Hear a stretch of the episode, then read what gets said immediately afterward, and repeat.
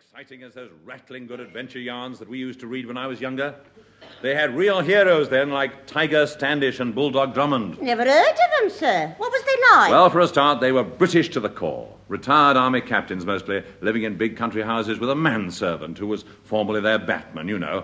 I remember one in particular, a fellow of the same breed as Bulldog Drummond, Captain Poodle Fawcett. Oh, what happened to him, Oh, sir? Oh, everything, Prudence, everything. Well, go on, sir. I can see you're just dying to tell me the story. Yes, if you insist. Well, this one was called The Jade Buddha, and the story started, as they all did, with a telephone call.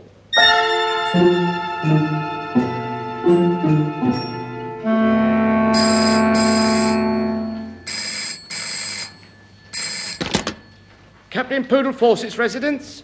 Oh, very good, sir. Hold the line. It's for you, Captain. Superintendent Latham of Scotland Yard. Oh, yes. Oh, hello, Podgy, my old chum. Hello, Poodle. Listen, we're in a jam. It's a rather sticky business. And you're, you're the only man that can help us. Oh, what's a foot? Twelve inches. now,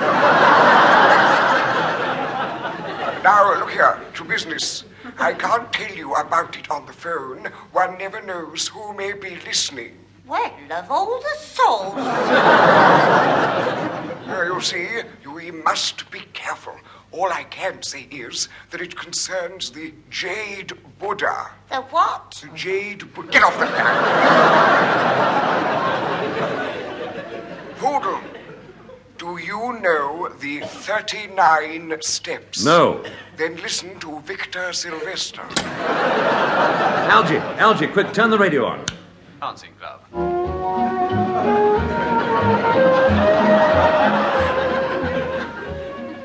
And this week we're going to do the quick step. Ready?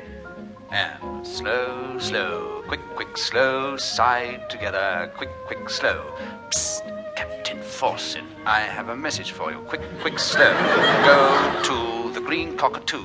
Slow, slow, in Beak Street. Slow, slow, right away. Quick, quick, quick. So, that's it, Captain. Yes, I never thought I'd get the message from Victor Silvester.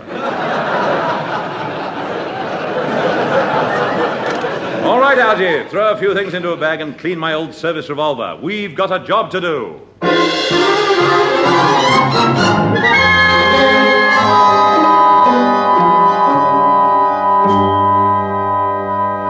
The Green Cockatoo turned out to be a wool shop. But underneath, in a dingy little cellar, was a sleazy nightclub called the Incorporated Hosiery and Ankle Sock Retail Association. Algy and I shouldered our way into the smoke filled room. A table for two gentlemen. Follow me. Uh, here we are. Just by this hole in the carpet. You can see the floor show.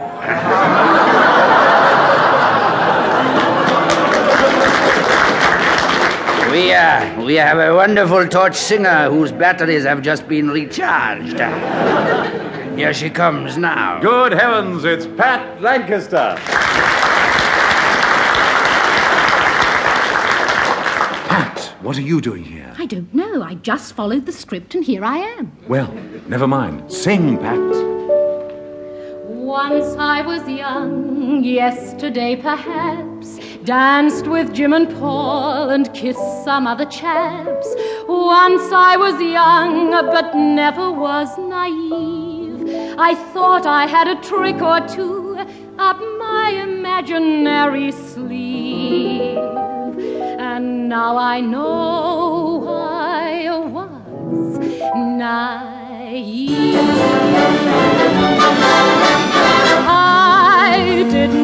What time it was then I met you. Oh, what a lovely time it was, how sublime it was too.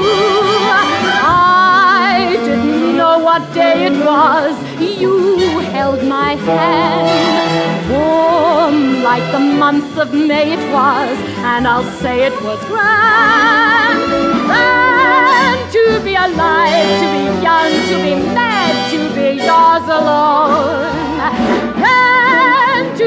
your face, feel your touch, hear your voice, say I'm all your own.